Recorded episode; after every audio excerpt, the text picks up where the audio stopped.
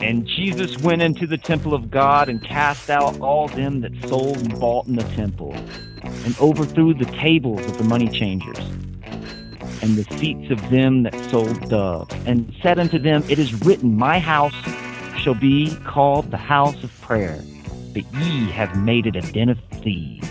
Traditional spirituality did not urge people to retreat from political activity. The prophets of Israel had harsh words for those who assiduously observed the temple rituals but neglected the plight of the poor and, and oppressed. Jesus' famous maxim to render unto Caesar the things that are Caesar's was not a plea for the separation of religion and politics. Nearly all the uprisings against Rome in first century Palestine were inspired by the conviction that the land of Israel and its produce belonged to God so that there was, therefore, precious little to give back to Caesar. When Jesus overturned the money changers' tables in the temple, he was not demanding a more spiritualized religion. For 500 years, the temple had been an instrument of imperial control, and the tribute of Rome was stored there. Hence, for Jesus, it was a den of thieves. The bedrock message of the Koran is that it is wrong to build a private fortune, but good to share your wealth in order to create a just, egalitarian, and decent society. Gandhi would have agreed that these were matters of sacred import. Those who say that religion has nothing to do with politics do not know what religion means. Karen Armstrong. Let me tell you how it will be. There's one for you, 19 for me, because I'm the tax man. Hello and happy tax day. I am William Morgan, and this is 42 Minutes, a production of SyncBook Radio and thesyncbook.com. It's a weekly conversation with the interesting artists and thinkers of our day. You can find us online at 42minutes.com and you can reach us by sending a message to mail at 42minutes.com. You can also follow our tweets at 42 or at Sync42 and at SyncBook. It's the 15th day of April and we are just in time to render unto Caesar. And we'll do that rendering with a, fen- a friend of the program, Michael Allen, artist, projectionist, and creative editor. Since 1995, Michael has been creating projected environments for bands, art galleries, and clubs from coast to coast. He uses 16mm projectors, slides, videos, mixers, and VJ software, as well as custom screens and found footage from his massive collection of content to build and manipulate visual installations that tantalize the eyes as well as the mind. I think he just got back from some kind of whirlwind European tour, and we're dying to hear about it. We met him last summer on July 15th for episode number 145. And more information about him can be found at project-ions.com. How are you doing tonight, Michael? Hey, how's it going? Thanks for the introduction. You bet. It's going great. That was cool. I was wondering where I, I forgot that it was the 15th, so whenever we went in, whenever you were saying the first one, I was like, where's what have they read? Like, where's it coming what from? What is happening? like, there's, there's some sort of money thing that's connected with me somewhere. I don't know. Oh, yeah, it is tax day. Oh, no. Oh, God. you didn't do your taxes, did you? Oh, man. And there's a big pile of papers sitting on my desk, and I kept on saying it's going to get done before the end of this night, and it's not even started yet. Oh no! oh no! Oh no is right. Oh no is right. It looks like trying to file for an extension. because right now I got places to be and it's still not done and I've been I've just been busy. I have been busy. I went out on tour. I just now have um spent the weekend out at Coachella and am leaving Oh, in the morning cool. for another Coachella weekend and um so I've just been so slammed at this thing that's been at the top of the list since what the beginning of March maybe is when that took priority taxes. It always just sit there and doesn't get done. Yeah. Oh. Yeah, so, how long is Coachella these days? Is it like It's two separate weekends. They do the same show for two weeks, and they do it from uh, it's Friday, Saturday, and Sunday. But the dome that we've built out there is on the on-site camping area, and they start their party on Thursday night at about 10 o'clock, and it goes from like 10 to 4 or 5 every night. And so that's whenever I do my hard work is from 10 to 5, and then I sleep in, in a tent as long as I can, and then wake up when the sun won't let me sleep anymore, and then go walk around the concert all day, and then go back to work in the middle of the night. So then, because It's you're working the festival, like this is really uh, good for me to hear. When you're working a festival like that, Uh-huh. Do you get to enjoy any of the music, or is it more just like a distraction? Absolutely. For me, so far, I've been really. I mean, even whenever I'm out with bands, I go around as much as I can whenever they're not playing, and then I just got to be ready and on standby whenever it's time for us to do our thing. And then, whenever we're finished, usually that's whenever the party begins. You know, then you go out and see whatever bands you want. And in this particular instance, we have the wristbands, and I got the passes to go around the festival and stuff. But our show doesn't even start until the festival's over, so I'm getting to go around and see all the the shows that day and and experience it just like any other concert goer, really. Well, did you see anything cool?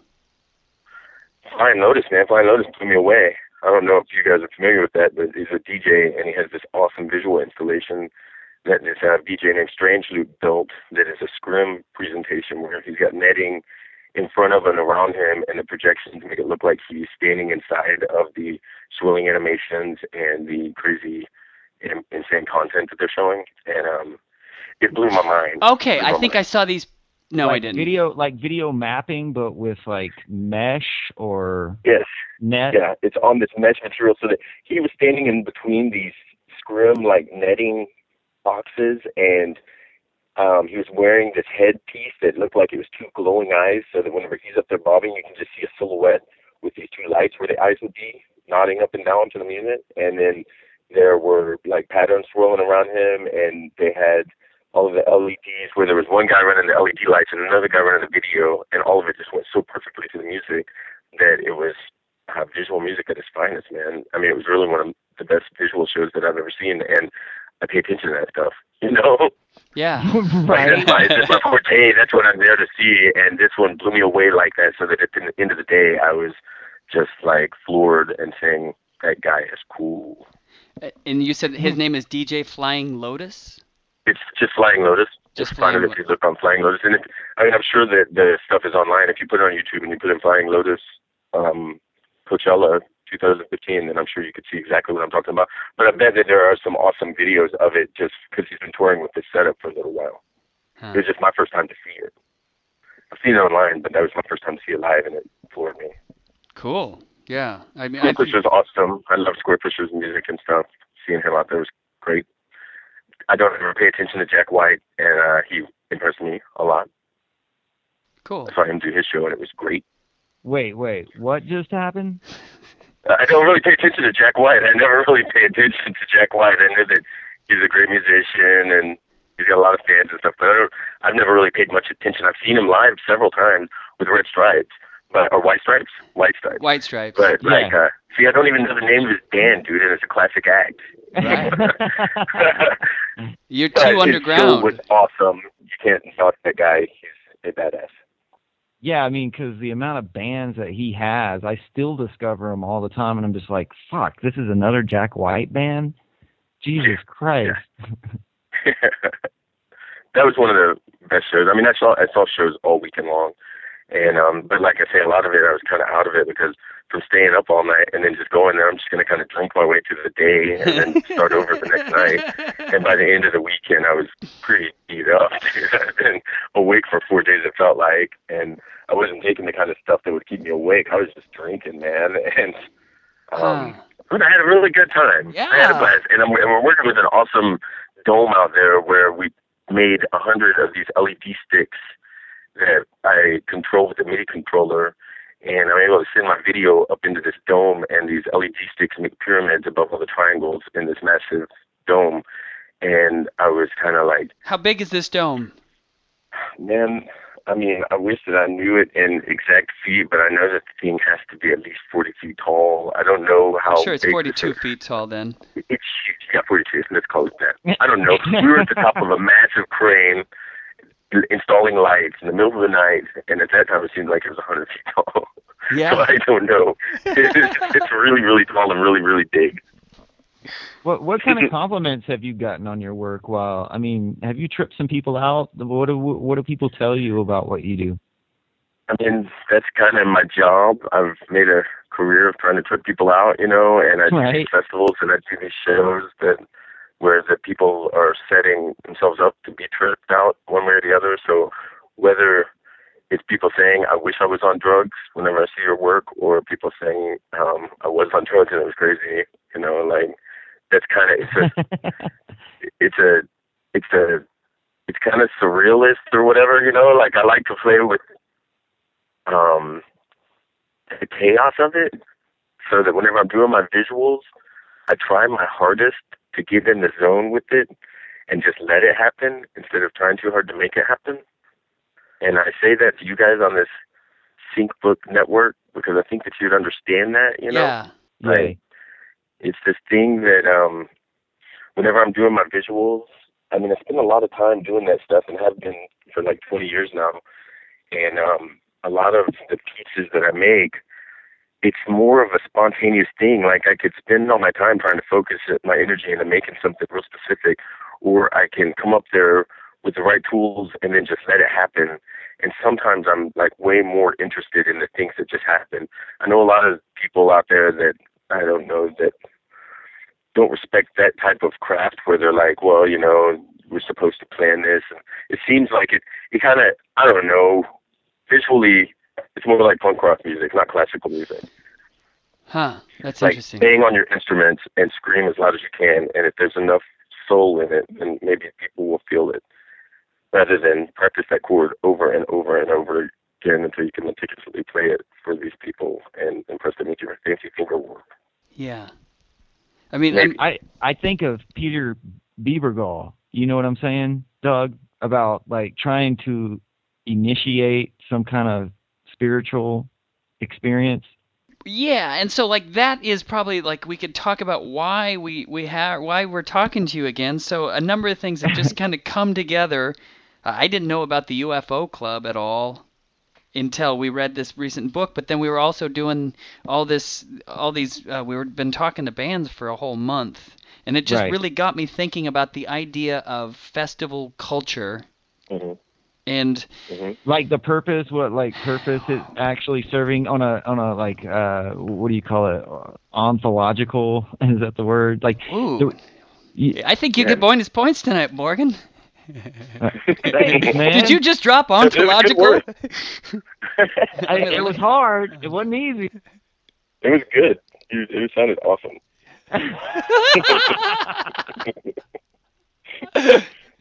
I like that conversation. I I spend a lot of time in festivals and in like uh at like rave kind of parties where it's a whole bunch of people getting together for one reason or other. You got thousands and thousands of people get together to, move their body and look at the lights. You know, I I love that. There's the reason I picked my career is because I would spend all of my money doing that. So at a certain time in high school, I was like, "What are you going to do with your life?" And I thought about what I was doing at that time. I'm like, man, every week I'm waiting for the next big concert. I spend all of my money. I work and work and work and save money so I can spend it and go to these shows. And wouldn't it be cool if I could get paid to go to these shows? Yeah. And so that's where this comes from. But I don't know why I am so interested in going to those shows. It's real interesting to watch people dance and sing songs. You know, it's real interesting. But what is it that makes us get together in droves? You know, like you got all the people that go to football games and they all get together and they they riot. They get so excited about their football team that they just go crazy. And then you go to these festivals and you see that same kind of thing happening with these other people that don't really care about sports and stuff. They just want to dance, you know. Right. but they get together and they will tear the fences down in order to dance, you know. Like Woodstock. Yeah, good point. That, well, we like any of these, like Coachella is 100,000 people a week. You know, I'll be doing EDC this year, and that thing pulls like 150,000 people. So whenever you're out there in that kind of a crowd of people, yeah, it feels like you're communicating with aliens, man, because you're like, what are we doing here? Like, what if the aliens were looking at all of this shimmering around that's going on in this little space right here? Then it seems like there would be, I don't know if it's a message being sent or if we were like somehow unconsciously performing some sort of a ritual that makes things the way that they are. Yes. know? Yes. Okay. So one of the so what we do in our little radio show here tends to be a little more cerebral and intellectual, and so we're we're taking things apart and looking at the nature of how things are I love it. It- right, but so at a festival, you're just fully embodied and you're in the moment, and you're not. I mean, like you're ex- you're experiencing the experience, right? But Yeah. the the thing I'm wondering about is is if social structures are corrupt and not uh, sustainable. So, like when we think about the 60s, we look back and we say, hey, look at how progressive they were making these changes. But when you're looking backwards, there's just this kind of inevitability. You just think, well, of course these things developed, you know, and you can Right. just watch them happening. But I, when you're in something, it's hard to know what's happening. And so if there is some kind of hope, like something developing, where is where is the new the new earth going to arise? And so this is why I want to talk to you. It's like, well maybe it, it does happen at these festivals.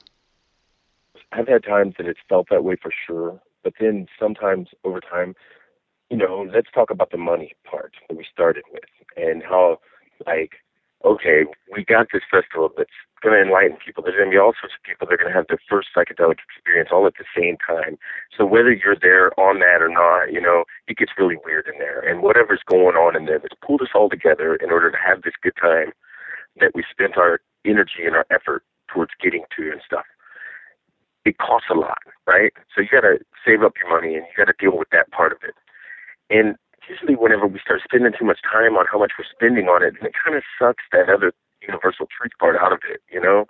So, like, whatever it is for me personally, if I'm spending too much time on the money aspects of it, then my thought process doesn't let me just like cut loose over here, and it kind of messes with my good time personally. Personally, it's, I've dealt with this with Burning Man, where I've seen it become this expensive, expensive thing over the years. It used to kind of just be a camp out, and it never was really cheap. But it wasn't this thing where everyone's expected to contribute $150 on top of a $400 camp ticket, on top of the $500 worth of food and drugs that you're going to need for the week. That make Yeah. it so that you're like spending a thousand dollars for this week worth of a party, right? Whenever it gets there, then all of a sudden I can't just have a good time, right? Uh, And I feel that I feel it whenever I think about Jesus turning over saying, "Stop it, stop it, stop it." Then that's what it makes me feel like because that whenever you see this Coachella culture where they're out there spending the fifteen dollars a pack of cigarettes and Right. spending spending the sixteen dollars on a quesadilla and all the money that you got to spend just to get in, then now where's the fun in this? And then you put Drake up in front of everyone, singing about how much money he makes, and then you you you see this part of culture that's like, oh no, you're ruining it. You know, like Hallelujah. Hallelujah. right? I mean, it was it was a whole lot of fun. It was so much fun, and if you guys understood it, but then the kids are out there like, whatever, that's old school. Now there's no such thing as selling out because we're all just trying to make a buck. And it's all like, wait, y'all lost touch with something. There was really something special about that punk rock ethic that we used to have, where we would look Kurt down on Cobain, people. man. This is Kurt Yeah. Cobain all over again. This is the Yeah. second surge of grunge, man. hmm Well, if if we if we let that happen, right now we're still in disco, and if, if we're gonna look at disco to grunge, there was a long time in between. Hallelujah. That's what it feels like. That's what it feels like. Whenever I'm out there, it's like, I don't know, these people are, they got a whole different mentality going on. I've done parties where they want me to put like a Jack in the Box logo on the screens, and I'm looking at them like, you're out of your mind. oh, You because they're completely- sponsored by him. Yeah. Yeah, and you and Jack in the Box is all like catering to that kind of thing, so it's all up all night with Jack in the Box. And to me, I'm like, you just not sucked any piece of dignity I might have had in calling this projections thing I do art. You right. know, like right. I just I, I lost that, and now this is an art that we're doing. It's some sort of advertising billboard thing, and man, oh, you know, bum me out, you know. And then I try to make a stand against it, but then my friends and the people that I'm working for are like, dude, deal with it. This is the, this is the reality. They're the ones that are paying for it, so put it up on the screen, you know. All right. So where where did you go on tour, and who did you go with? We went to Europe this last time, all over the UK with Warpaint.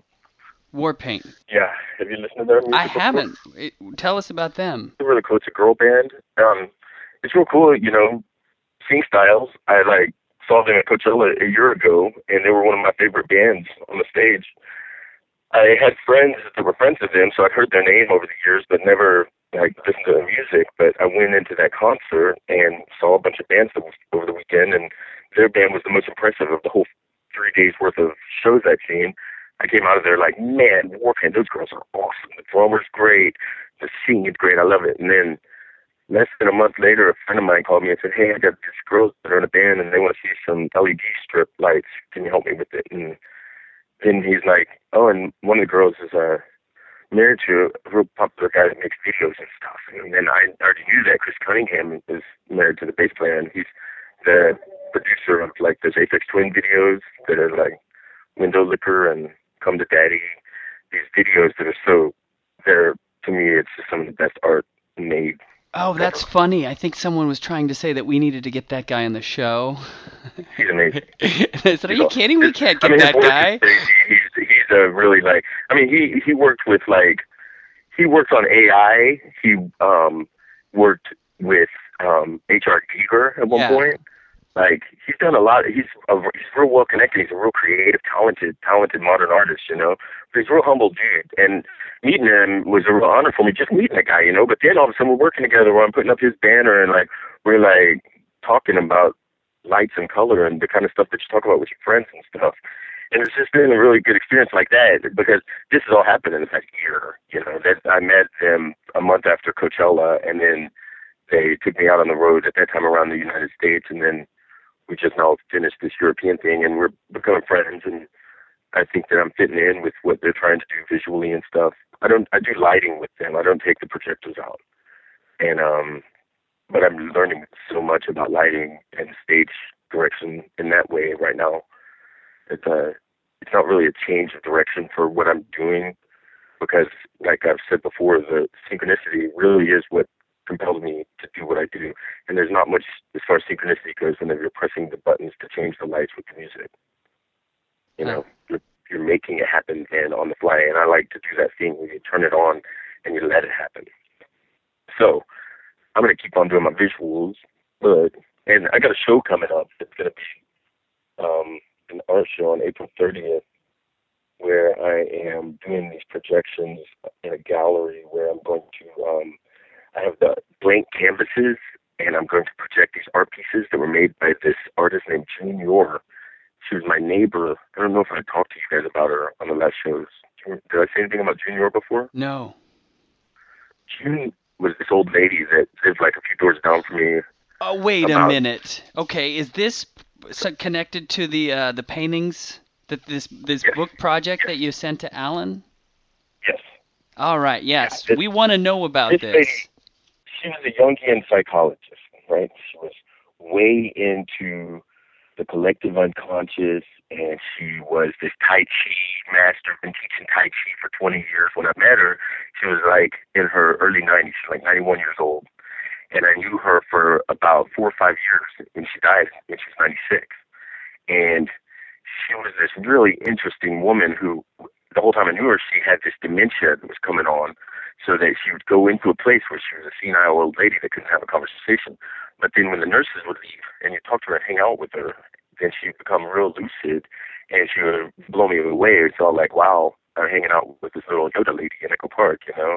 And she had this collection of art that was hundreds of pieces that she had been painting on from like the 40s and 50s up to then. So these things were dated, you know. A painting I'm holding in my hand that's just like 1945 or something, you know. And so I would talk to her, the whole time it felt like she wanted me to help her get her art out there to see the world.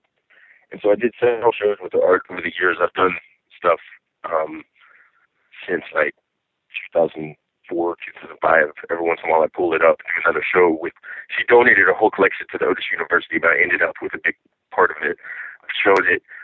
Now what I've done is I've scanned in all of that, plus I took the slides of all the stuff that she donated. I had a bunch of slides, and I have made these uh, pieces in Photoshop where I just took her piece and got the label that's associated with it and put it on the same file.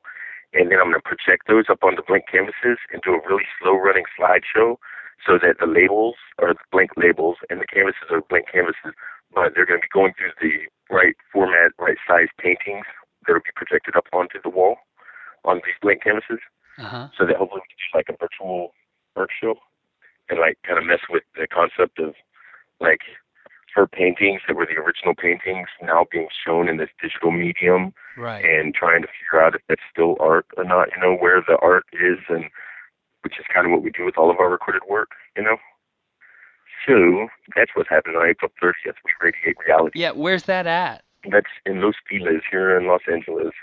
It's at a place called Rustic Inn and um, we'll be setting that up. That'll be happening in one room, and then in the other room we're gonna have DJs and my visuals going on on like eight big flat screens, and try to make something real chaotic and real um, crazy. So, so you can go on the one side and it's gonna be real subtle and quiet and soothing, and then you go into the other side and we're gonna blast your brain. Nice. So anybody that's listening before April 30th, you can go to my Facebook page and find the flyers and stuff. Yeah, and we will if there's a flyer, maybe we'll we'll utilize that. It's I posted it today, so you go to Facebook and you can see that. Sure. Awesome. All right, all right. I hope that we can get some synchronicity going that night, man. Any of the people that are instant sync, that's what we'll be playing like eight different video feeds that are six hour long video feeds through these eight screens that are all over the room. And um, while the live bands and everyone are playing, then anything that happens is just going to be happening that way. So it's not like we're putting together a piece that's going to show with the bands. We're going to let it flow and uh, hope that it all looks right, which it usually does. Yeah. I think it will. Yeah.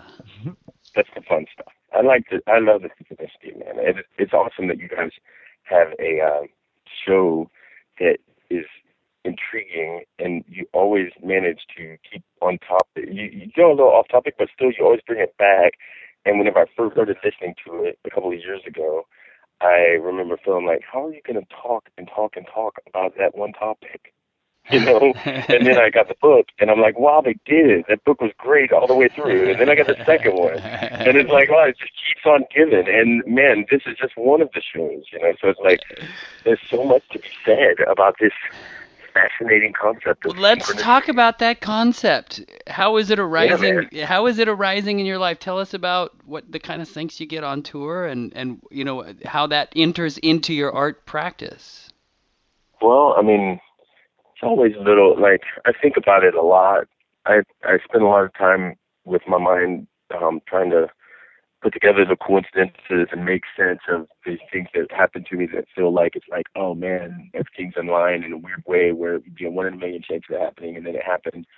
And um so I don't know, sometimes I feel like I am um by focusing on it, I'll see it like um I'll get on a wave and I'll be seeing it happen for myself and then if I'm talking to certain people, you know, okay, for instance, I'm out on the road I'm in a hotel room somewhere in the UK. I um, I'm surfing down the Facebook page and oh, there's some friend has uh, posted the Dark Side of the Moon. They put the whole Dark Side of the Moon up, and that's cool. I'll click on it, and then a little while later, I'm switching to the channels, and I'm like, oh, the Wizard of Oz is just now coming on. They just now posted Dark Side of the Moon. Let me go over there and start that over.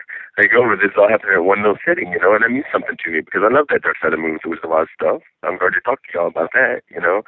And then I watch that, and a friend of mine comes in and he says, "Oh, I've never seen that done." Oh yeah, I just it kind of came together, and so I went, went ahead and rolled with it.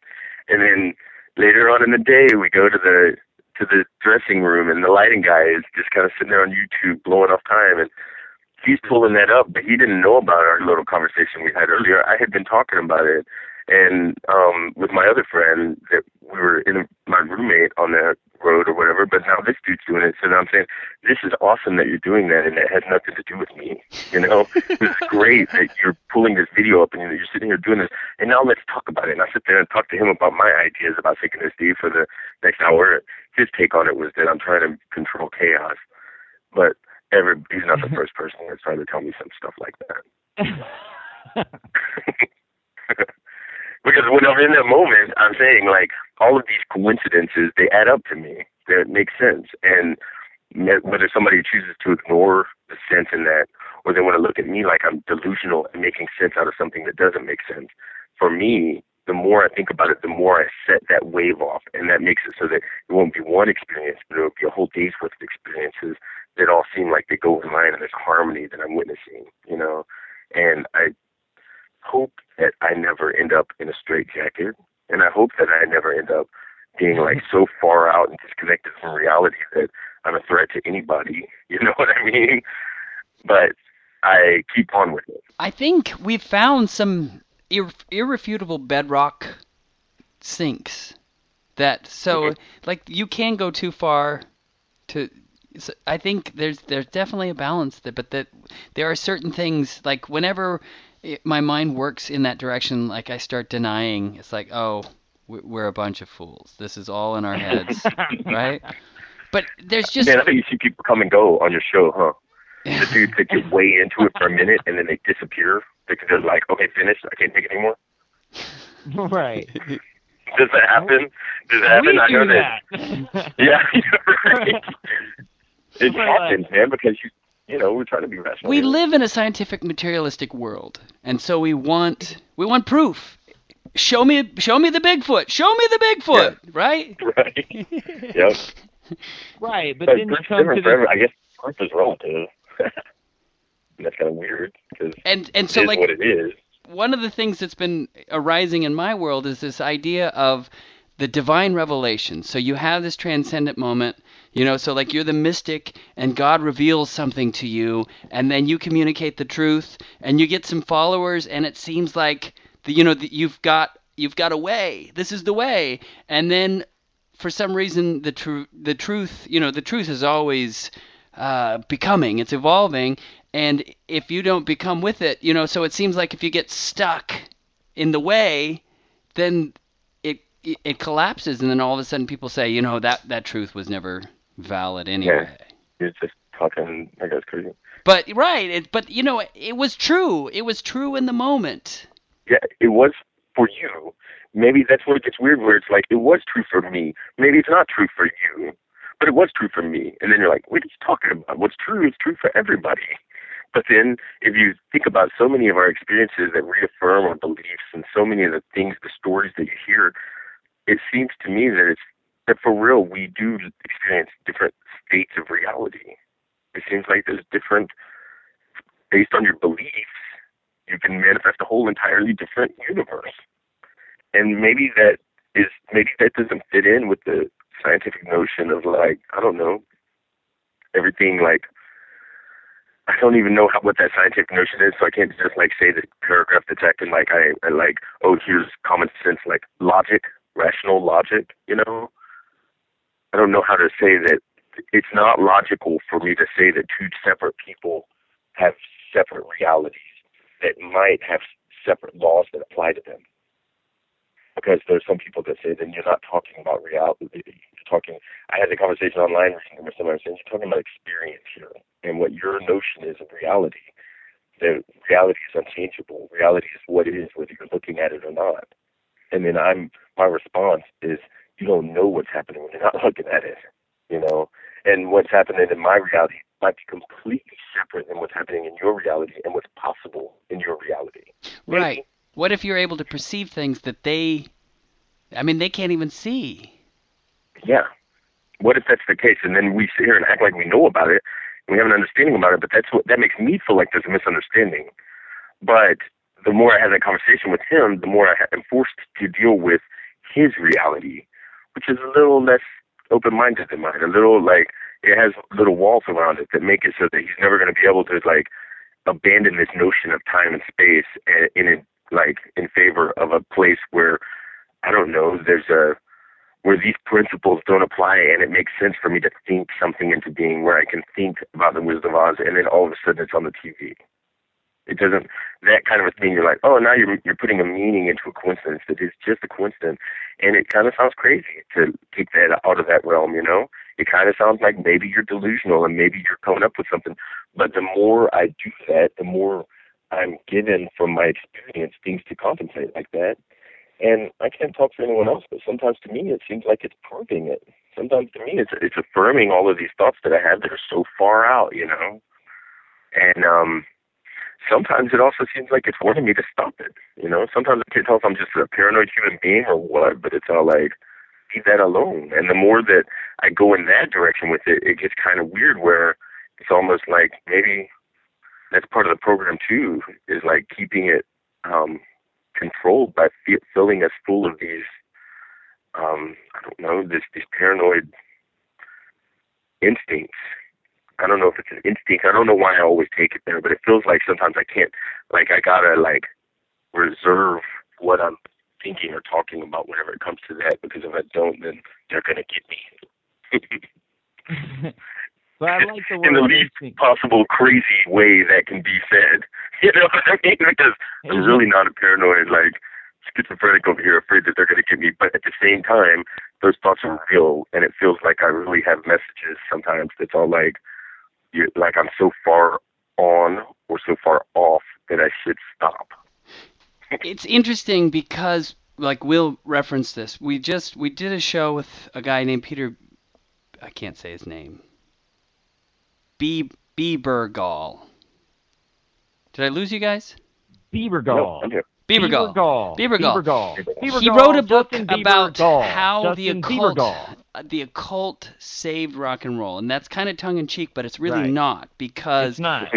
this was the foundation upon what rock was built. It needed something. Occult is mystery. You It's need the truth. imagination. It's Right. the imagination of the occult. He it's the that magic, right? Right. Right. You're looking But- for the magic. Music is magic, so music doesn't thrive unless magic is at its base. Right. So, but David Right. Bowie took it too far, and at some point he's like all coked out, and he has to keep the windows open, and he got basically tinfoil hats because he's so paranoid, you know, of Yep. the forces.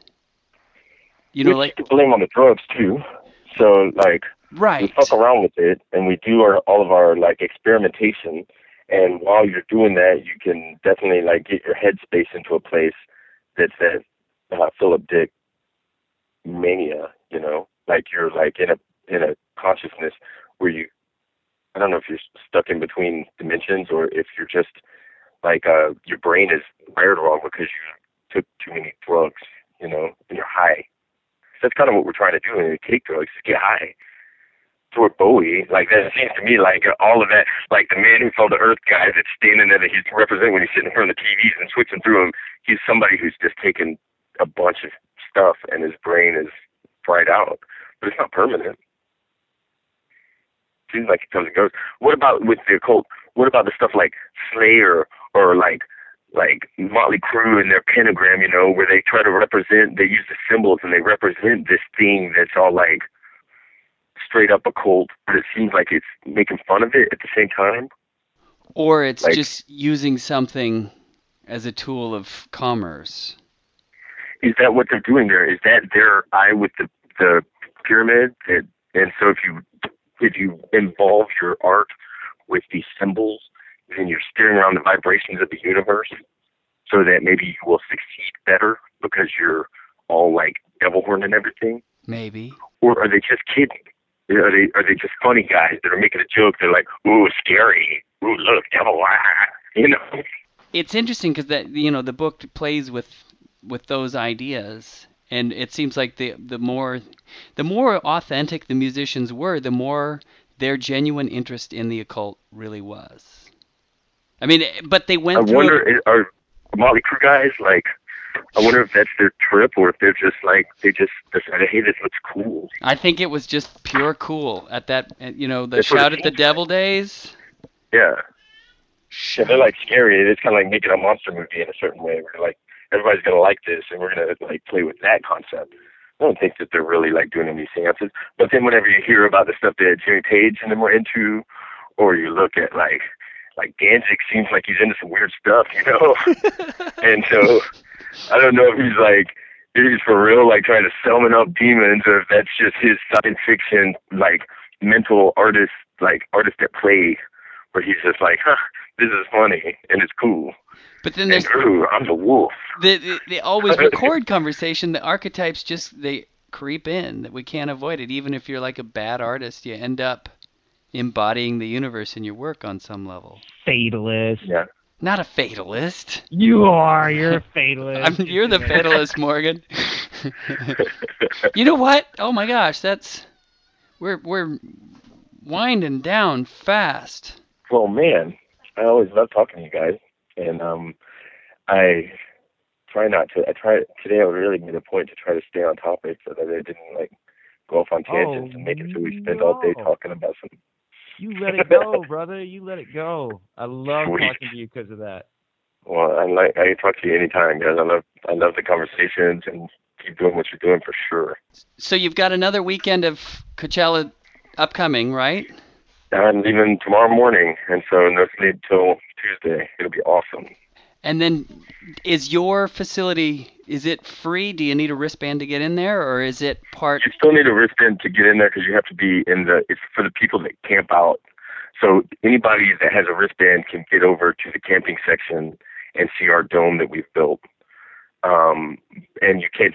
It's not just open to the public, but most people don't go out there because it's not on the main field. It's where the people are camping out. So, but it's. I mean, we do a silent disco every night where they pass out like 500 pairs of earphones and they have a bass pad that's underneath the dance floor and from like one or two they they make noise until one or two and then they turn it off and it's all going into the headphones and so all you hear is people the shuffle of their feet as they dance to the music it's a full club worth of space full of people but they're all wearing headphones and listening to the music that the DJ's playing. That is so sci-fi. It's real sci-fi. sci-fi 2015. It's a lot of fun. Yeah. Uh, What do you have see all their little red lights on their headphones as they dance around, and then they all sing along with the song. Not the best songs, you know. It's the DJ's playing over there, so they're all in love with the cocoa.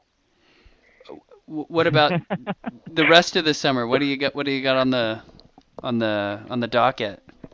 Well, I got the art show, and then I am trying to focus on this club out here. Called Break Room 86. I installed the TVs. Have you seen my TV wall stuff I've been posting on Facebook, perhaps? Yeah, I- yeah. made some TV installations for an 80s themed bar, and I am trying to make that like a job job kind of like I'm I'm hoping that I can get in there and spend a lot of time on the lighting rig and um like make it so that I'm there all the time and adjusting these TVs because it's so cool with YouTube you can go through and siphon content and then put it up on the TVs and then when you get sick of one piece then you can go in there and by then have a whole nother group of videos that you can play and I'm dealing with six feeds that are going out to 26 TVs. So I got lots of work to do on that. Um, boy. coming up, Electric Daisy Carnival. We're doing this big caterpillar piece that a friend of mine, Johnny Crash, designed. That is, and also if you put in EDC Caterpillar on YouTube, then you can see their amazing um, artistry. And I'm gonna help build it this year, and um, probably do Burning Man and Nocturnal too. I still don't have my ticket to Burning Man yet, but it usually seems to happen. So we'll see. I don't care anymore because it's all about the money. well, with that, we'll we'll call that 42 minutes. Thank you for sharing it with us. Thanks, dude. What, is that Have a good Rihanna? The dollar dollar bill. you, you, you've been listening to Michael Allen on SyncBook Radio, a production of thesyncbook.com. Information about the work of Mr. Allen can be found at projections.com. That's project-ions.com. For more information about the SyncBook or guests, check out past shows or to subscribe to the podcast via iTunes, please be sure and visit our website at 42minutes.com. If you like this podcast and would like more, consider becoming a member. Some of the membership benefits include full access to the complete audio archive, discounts on books, behind the scenes scripts, bonus audio and video, as well as monthly online hangouts with the host, and we'll even let you tip over the tables in the temple. All this and more can be found at thesyncbook.com slash membership. Thanks so much, and don't give me that do goody good bullshit. I'm in the high fidelity first class traveling set, and I think I need a Learjet.